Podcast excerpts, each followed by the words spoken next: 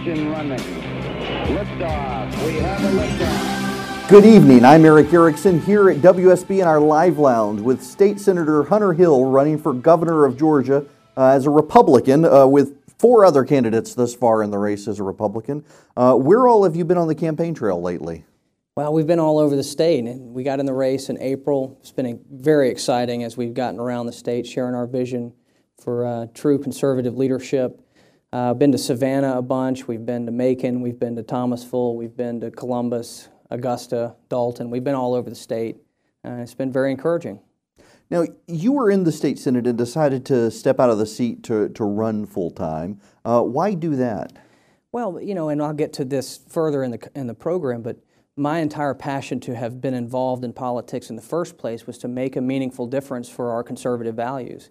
And I felt uh, constrained and unable to do so uh, in the Senate. But when we began this campaign and began to share our vision around the state, began to get traction, um, it didn't make sense to try to do both. You can't do both of those things well. You can't be a good senator representing the interests of your constituents and uh, wage a meaningful campaign across the state. So we decided to pick one, and we picked our campaign for governor, uh, and we're on the right track to, to be the next governor. Your state senate district was the Buckhead area. Um, you've lived here, but you've also you've got a military background that sets you apart to some degree from most of the other candidates running.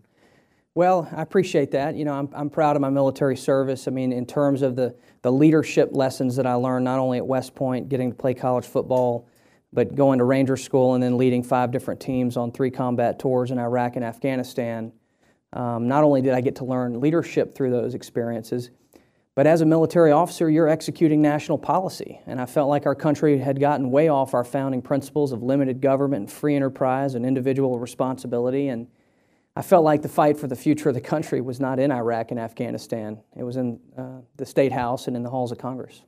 Well, yeah, I mean, that, that raises the question I was going to ask why get into politics anyway when politics, particularly in the United States in the 21st century, uh, going all the way back to President Obama's tenure, has more and more of a negative connotation in people's minds. Well, why jump in? Well, I mean, like I said, you know, if I'm going to put what I love about the oath, the oath to the Constitution that a military man or woman takes, I do solemnly swear that I will support and defend the Constitution against all enemies, foreign and domestic, and that I'll bear true faith and allegiance to the same. Same oath that our politicians give. The difference is the military man or woman is willing to risk their life to uphold their oath, and the career politician is not even willing to risk their own reelection. And so, you know, to uphold their oath. And so it was clear to me that if you want to make a difference and move the needle to get back to our constitutional foundational principles, the fight is in politics, not in the military. What did you do before politics after the military? Well, so it's sort of an interesting story. I did five years, two combat tours with 101st Airborne. I decided to get out, didn't want to make a career of it. Got into the real estate business in Atlanta in 2005. Things were going well. And uh, we were building Atlantic Station, and all this stuff was going very well in the, in the economy. Then I got an unexpected letter in the mail uh, recalling me back to active duty. Uh, if you recall, in 06 07, we had the surge in Iraq. And I knew I had a three year commitment. When you go to West Point, you have five years active and three on the individual ready reserve. And I got reactivated and sent back to Afghanistan. So my, my new professional civilian career was, was interrupted, and I took the call to go serve again. And it was in that third tour where not only were we in combat, but I was also mentoring and training the Afghan National Police. And um, I felt a calling to, to serve in political capacity came home, got back in that, my position in the real estate business, and also waged a, a campaign for state senate at the same time. So, what you're saying is God spared you the economic downturn by sending you to Afghanistan.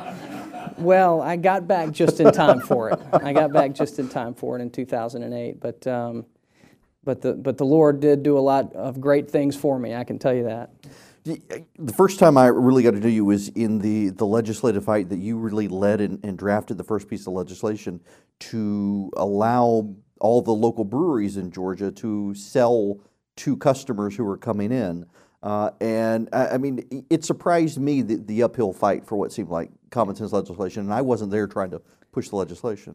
Well, it, it's just a small microcosm of so many things that we that I fought for during my short time in the Senate that there's common sense free market ideas that should be adopted, but there's a political class and folks that wish to protect the status quo that are against things that to regular consumers seem like common sense. And so that, that craft beer bill I really took on um, as, as, a, as a way to help small business breweries, as a way to have free market principles, and it was common sense. So when you do a small business brewery, it is a very capital intensive endeavor to start that business. And I thought, well, why don't we just let them sell a little bit of their craft directly to the consumer at retail prices, and then that way they can reinvest in their business and grow, grow jobs, et cetera. And plus, consumers would like it. And you wouldn't have believed the blowback in terms of that I was breaking up this whole system. And, and so we, we fought and we won a lot because of, of people like you, because you engaged in it and, and talked to the people, and people were like, this is ridiculous. And, and in fact, uh, it wasn't just um, our legislation and the efforts we made in the Senate, but we essentially shamed the leadership into doing what was, what was right. We see time and again the leadership in the state seems to take more direction from uh, business leaders in the state, particularly of Fortune 500 companies. And there's a perception, and in fact, it was one of the big issues of people who wrote in asking questions, that it, it seems like the state favors attracting new business to the state instead of helping or fostering a business-friendly environment for existing businesses. Exactly. I mean, I, I'm, I'm, I'd be happy if Amazon came. That'd be great. But we don't need to go out and buy industry to come to our state with public dollars. What you do is you create a, a limited government framework that's fair and predictable for business, low tax, low regulatory environment, make sure that we're investing in our roads and bridges and that we're elevating K 12 education and businesses will just come organically. They don't need to have the purview of the government to invite them here and to pay for them to come here. Let the free market ensue. That's why I want to eliminate the income tax in Georgia. We are bordered with two states that don't have an income tax. Texas to our west doesn't have one. We're competing against other southeastern states for economic development. And the only way that we're able to compete is, with, is through a strong Department of Economic Development instead of having uh, you know, a very fair and flat system that's predictable and that naturally invites capital and investment to come into our state. And that's what my plan for Georgia is all about. Do you worry at all about the governor and, and economic development departments bringing in big businesses to the extent that it changes Georgia culture. The, Charles de Gaulle, for example, had a, had a great quote that there was Paris and then there was France. And a lot of people feel like there's Atlanta and then there's Georgia. Um, but as Atlanta grows bigger and bigger, it changes the culture in the rest of the state. Well, again, the government should neither bring in nor decline business. It should create a fair framework for businesses to come here and operate and grow and for families to prosper. So I don't like the notion of the government picking winners and losers, and that's why I want to focus on our tax and regulatory environment. Want to make sure we're focused on the core competencies of government from a funding standpoint, specifically transportation. Career politicians have underfunded transportation for 40 years, and then when transportation dwindles down to 5% of the budget, they say, oh my gosh, we're not spending enough on transportation, let's raise taxes. And that's not the appropriate solution. You need to do the meaningful cuts along the way in the non core competencies of government and fund that priority. And that's why I want to double our investment in transportation in my first term without raising taxes. One of the questions that has come up repeatedly from listeners is uh, should we rethink how we do authorities in the state, whether it's with MARTA, with the airport, or what have you, to have a centralized agency to help plan transportation in Atlanta instead of the fractured system? In, um, in, the, in the metropolitan region of Atlanta, that makes a lot of sense. And, and candidly, our mayor of Atlanta is not going to be the one to lead that charge. I mean, you've got the mayor who um, is is, sort of the, the, the traditional mayor of Atlanta, of course, but they only have 450,000 constituents, whereas the metropolitan Atlanta area serves about 6 million um, people. So, I, what I think you got to have is leadership from the governor and from the General Assembly to help create a regional transit plan, a regional transportation plan um, and so I think they're working on some of that stuff in the Senate right now, and I think that's appropriate. How do you sell the rest of the state on things like this, uh, e- either attracting businesses in or things that seemingly benefit the metro area at the expense of everyone else? You know, when I go to South Georgia and North Georgia, if you're not wedded to a community, um, then why would you start a business in Thomasville if you can go 25 miles south and start your business in Florida? in a no income tax area. Dalton is having a very difficult time competing against Chattanooga to the north with no income tax. So I believe that my plan to eliminate our income tax is going to be very beneficial for parts of our state that have been neglected in terms of business development. But that's not a silver bullet. You also have to invest in more transportation options. Transportation is sort of that key element that businesses are looking at. How do you move goods and services to market? Do you have access to new markets? And so making those meaningful investments in areas outside of Atlanta is going to be good for job and, and investment uh, from outside, from other states, and for, and for capital to grow organically that's already in the state. This is Erick Erickson on WSB talking to State Senator Hunter Hill running for governor. When we come back, we'll get into some of the other big issues and questions from the crowd, including religious liberty and how do we shape a religious liberty compromise of the state, the rural urban divide, and also what does he want to do with education in the state.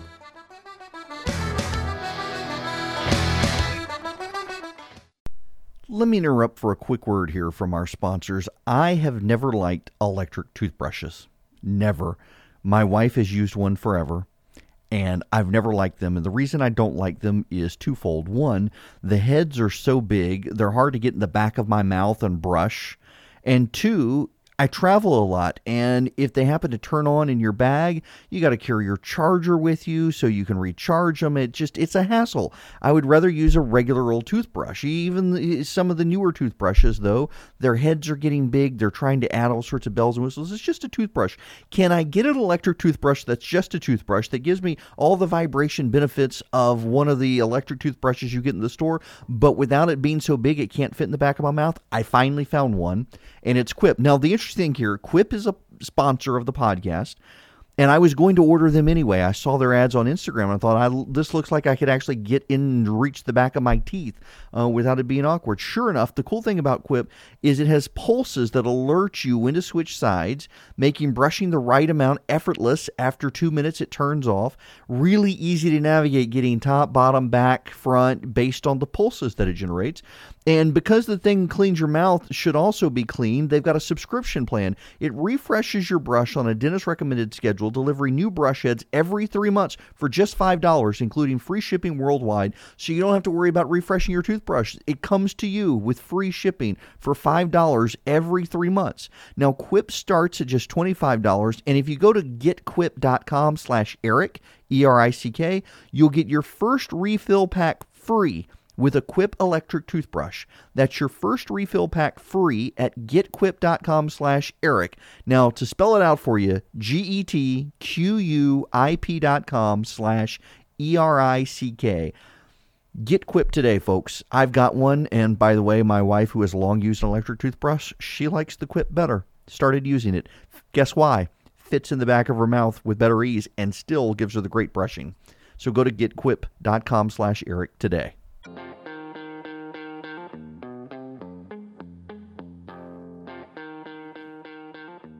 Welcome back. It's Erick Erickson here on News 95.5 AM 750 WSB with State Senator Hunter Hill running for governor. As a Republican, you've been crisscrossing the state. And uh, David from Buford, who's here in the crowd, wanted to know what departments uh, in the executive branch you would be in favor of shrinking or eliminating to help reduce the size of government. When I talk about having a more limited and focused government that delivers results for taxpayers, I'm talking about a scenario that has occurred through the years where we are a jack of all trades and a master of none, and we're underfunding the core competencies. So, what I want to focus on from a funding standpoint is public safety, transportation, and education, and mostly K 12 education and uh, technical. Um, everything that's not in those categories we need to bring onto the table and look very hard at whether those whether the money that we're spending that is the public's money is delivering results in the areas that we're trying to spend it we have spent billions of dollars in the areas of, of life change through the years where we're trying to help people move from bad to good or good to great. These are areas we all care about, but traditionally ministries and nonprofits deliver far better results than the government in these areas. And we need to be very mindful about how we're spending our tax dollars. In the business world, you add value into the marketplace first and then you get paid. In the government, the government gets paid first, and then legislators sit around and determine what sort of value they're going to deliver to the taxpayer. And that reverse construct makes us not sensitive to when we're not adding value with our expenditures. And so we need to focus on the core competencies public safety, transportation, and education, and cuts need to be in any other area uh, that is not in those categories. I hear from teachers all the time, and we got several questions from teachers who feel like the deck is stacked against them when they have kids coming into school who are from broken homes, uh, impoverished areas, and yet they're told to teach them tests and, and bring them up to speed. And they feel like education starts at home and, and they're being told to do something that's impossible. What do you do to restructure this?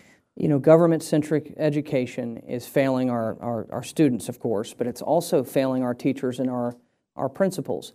We have so many, many burdensome regulations on teachers and principals that teachers can't teach, and the principals aren't able to lead and enact the discipline that parents truly want them to enact, but they're fearful that if they uh, lead in a strong manner, that they might be sued or, or fired. Um, and so, Title 20, which is, of course, we're on radio, nobody can see my hands, but it's thicker than the Bible um, with rules and regulations. And any candidate that comes in and says they're going to fix K 12 public education uh, because they're smarter or they have better ideas, don't believe them. What we need to do is compete against Title 20 by empowering families with the resources we're already spending on, on K 12 and allow parents and communities to choose how and where to send, uh, you know, to educate their kids. And I believe that will elevate all boats in K 12 education. It's a free market principle of competition. When we come back, we'll get into State Senator Hunter Hill's vision for what Georgia would look like if he were governor. I'm Erick Erickson on News 95.5 AM 750 WSB.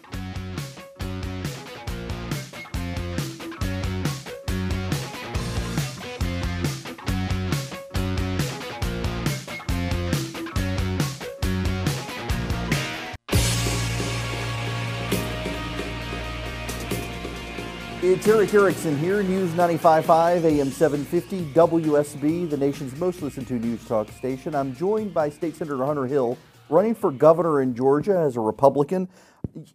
Before I, go any further, we talked about your military experience and having gone to Iraq and Afghanistan.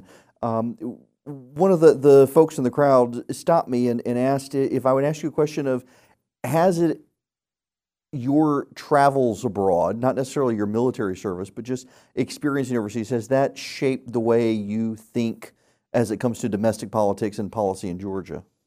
Well, absolutely. My military experience in particular, especially in Afghanistan, you know, we were, our mission was to mentor and train the Afghan National Police.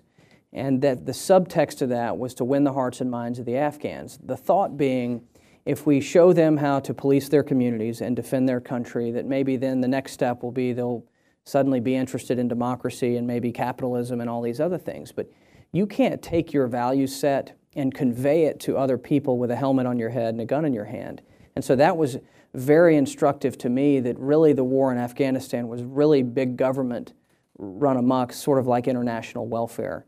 And so that's when I started to say, you know, we've gotten way off our founding principles of limited government, free enterprise, and individual responsibility. And that's why I wanted to get involved in making policy as opposed to just executing it. Because as a military officer, I'm going to take my orders. We're going to, I'm going to build the team. We're going to, we're going to conduct the mission, and we're going to execute. But um, being a boots on the ground person, um, I realized that the philosophy driving the mission uh, was broken. What does a Hunter Hill administration look like in Georgia? We, we've essentially we, we've had 16 years of Republican governors, but both have been Democrat converts. Um, whichever Republican gets elected will actually be based on the current slate. It'll be the first time we've ever had someone elected governor in Georgia who actually has been a lifelong Republican. What does that look like to you? Look, for 40 years we've been campaigning on less government, less taxes, and more freedom. And across this country, we have not done enough when given the chance to lead to implement those values into policy.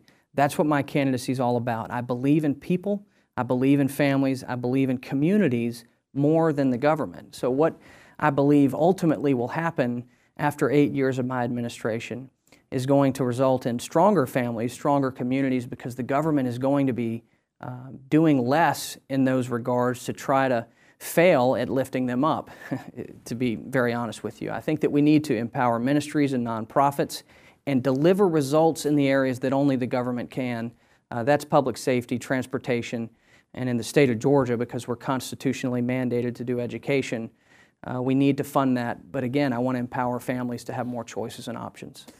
Well, let's stick with education for a while. The governor tried to pass his initiative to take over failing schools at the state level and then pass them back once they they got up to a speed. Did you support that legislation? I did support that legislation. It was the best option that was available to me at that moment.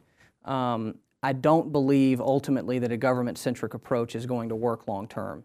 At the same time, as I voted for that bill, I was supporting school choice legislation, uh, and I actually tried to amend the final bill with, with school choice legislation. I think a mix of deregulating education and empowering families to have more choices and options is ultimately going to elevate all boats in K 12. The, the government centric solutions are not working. We can't say that the government hired, you know, school changeover, uh, school turnover officer at the local level failed, so maybe if we hire them at the state level, it'll suddenly work. You know, I think that government's government, and we have to have incentives, carrots, and sticks that are available to us in, in, in the free market economy. How do you, if you implement free market principles, you've got a lot of rural areas of the state that don't have huge infrastructure, but they still have to pay for the, the costs of government. Um, free market principles, I, I think, would, would encourage people to go to areas of the state that are more developed. How do you balance out the needs of rural Georgia with the suburban and urban areas in the state? I've had great conversations with rural legislators about this issue when the, when the discussion is there's only we only have one school in our community, what would school choice do to help us? Well, many times that reason that they only have one school um, is because nobody in that area has the resources to have established, you know, a different alternative. But if you empower that community with resources, you've essentially created markets that were not there before, and then communities can come together and stand up alternatives. That's number one. Number two you know, you might be able to elevate that public school if it is truly a community school, um, you know, by having the those the deregulation that would ensue if you did have free market principles. And so, what I mean by that is if you had school choice, you're going to see market principles take effect. And I do believe that Title 20 will change over time, not because of legislative changes from legislators, but people will demand that those changes be made to keep pace with what's going on in the in the new market that has been created by that, the funding. That may have sounded confusing, but it's basically you're competing against the old way of doing things, and in that process, it's elevating the game in K 12 statewide. One of the conversations in the legislature right now is on rural broadband and trying to uh, find ways to incentivize the building of broadband infrastructure in rural areas to attract businesses not necessarily to Atlanta, but to a Macon or a Valdosta or a Savannah, where their employees can then live out in more rural areas and still have those amenities. Uh, what are your thoughts on the state getting involved in this? If we know anything about technology, it becomes obsolete. You know that what you invested in today is obsolete within five years.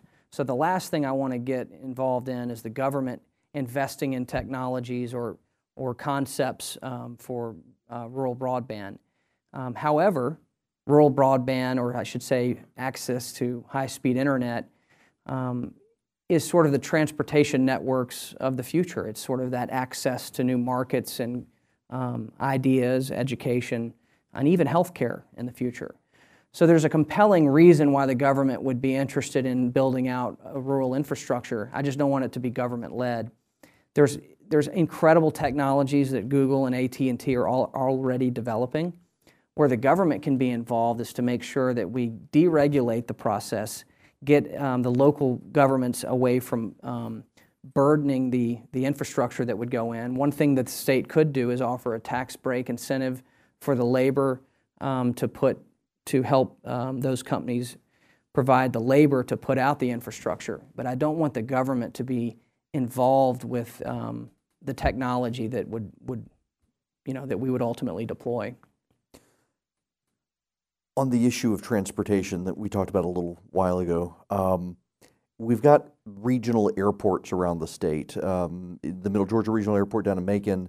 Uh, you've got the, the, situation in Paulding and uh, County and Lawrenceville that have tried to bring in commercial aviation before, and there seems to be a strong monopolistic impulse with the Atlanta airport, with Delta and others, to deny the expansion of air services around the state. Uh, how do you combat that as governor? And, and follow up with that, I'll go in and, and give you the follow up question of how do we believe the gubernatorial candidates on these issues when we see time and time again governors coming in saying they support these things and then uh, Delta and Home Depot and Coke and the Chamber of Commerce convince them otherwise?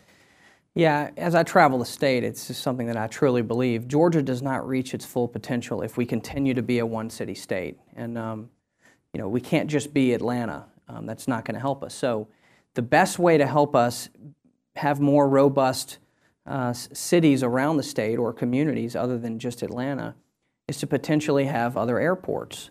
And, you know, I support um, the study that's going on in the state Senate. Um, Senator Burt Jones put forth a bill to look at um, the state taking over the airport in the sense of not, not a power grab there. What it is, is it's saying that is a regional airport. That is something that is serving far greater than just the 560,000 residents of the city of Atlanta.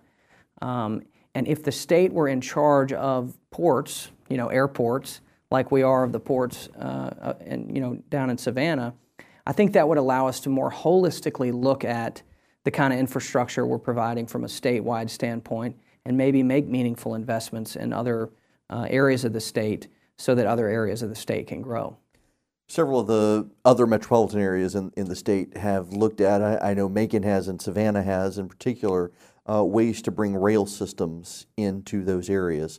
Uh, there's an argument that if it was economically viable, private rail industry would already provide it, but there's another argument there that private rail industry handles cargo and it relies on the government for people. Uh, what's your vision for transportation in the state look like?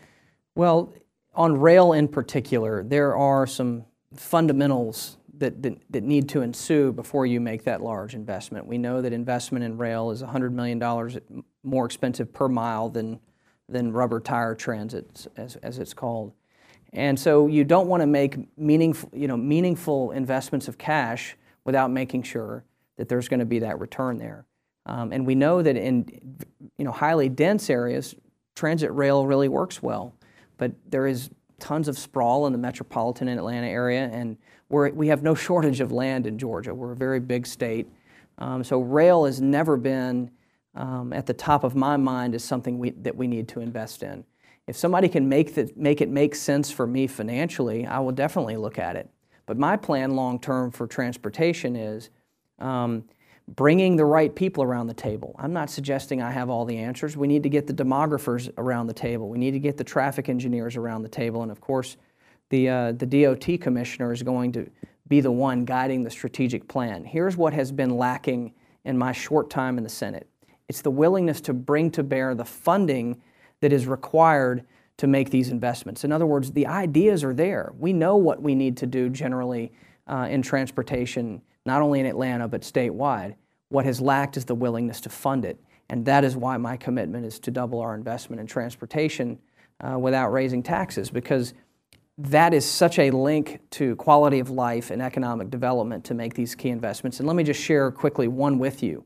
The truck transit route, if you make all this investment in the ports down in Savannah to bring in more uh, cargo, well, then when it hits landside, we need to make sure that we have the infrastructure to get those additional containers to, to markets faster. We need to expand I 16 west to LaGrange or Columbus and then take a vertical route north uh, so that truck traffic that's not destined for the Atlanta area doesn't have to go through Atlanta to get to you know, Memphis, Nashville, you know, these other western areas. Um, how do you how do you expand transportation funding in the state without raising taxes? You have to figure out other meaningful areas to cut. So, so when I looked at the budgets in the 70s, when metropolitan Atlanta was booming and the entire state was growing at a rapid rate, transportation was 15% of the state budget. It dwindled down to 5%, and then all the alarms went off and said, We've got to raise taxes. Well, I voted against that tax increase because I was doing work behind the scenes to say, look, if we reallocate this, this, this, and this, we will be able to fund that same amount that those new taxes will bring in. Um, obviously, I didn't win the argument, but the, uh, the, the, point being is um, we need to do the hard work that people elected us to do.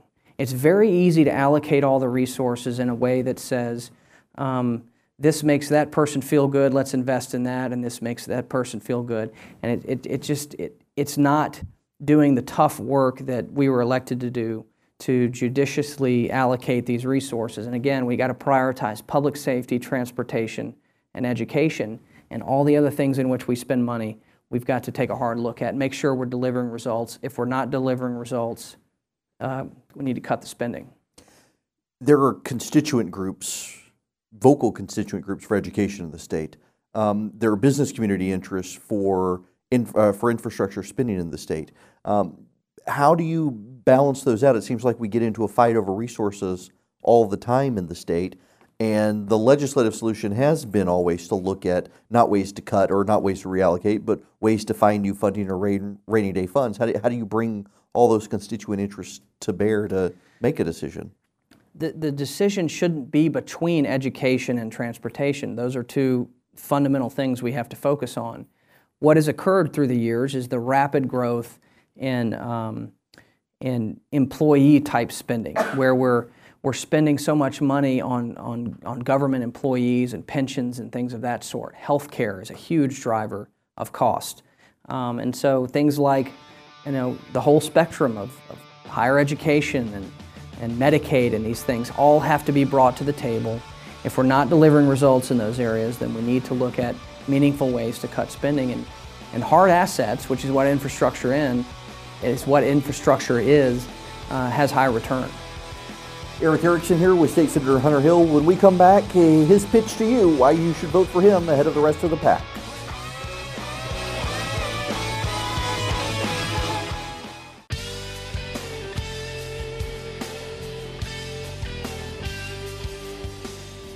It's Erick Erickson here in my final couple of minutes with State Senator Hunter Hill running for governor. Hunter, this is your opportunity. You've got the WSB radio audience listening. There are five of you running for governor thus far in the Republican primary.